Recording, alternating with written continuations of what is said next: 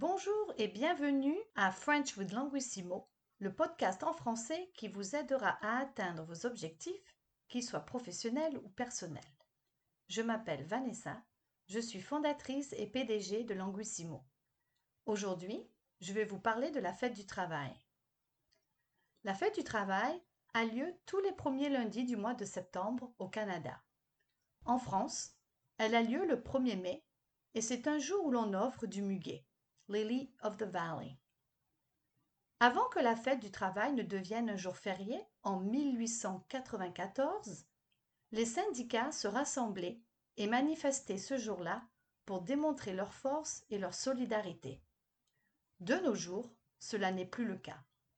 C'est un jour de congé où l'on profite de se détendre et de passer du temps en famille. La fête du Canada coïncide généralement avec la fin de l'été et le début de l'automne avec la rentrée scolaire. D'ailleurs, c'est aujourd'hui en France que les élèves retournent à l'école. Quelques points d'étude. Avoir lieu veut dire to take place. Avant que, Q est suivi de ne, N plus un verbe au subjonctif. C'est un style littéraire, cela n'a rien à voir avec la négation. De nos jours, veut dire nowadays et suivi du présent. Un jour de congé veut dire a day off. Un jour férié veut dire a statutory holiday. La rentrée scolaire veut dire back to school.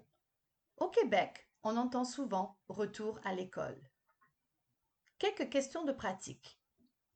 Est-ce que c'est la fête du travail chez vous aujourd'hui? Que faites-vous le jour de la fête du travail d'habitude? Est-ce que la rentrée scolaire a déjà eu lieu chez vous? Et voilà, c'est tout pour aujourd'hui. J'espère que ce podcast vous a plu. Abonnez-vous à French with Languissimo, pratiquez et bonne fête du travail. À bientôt!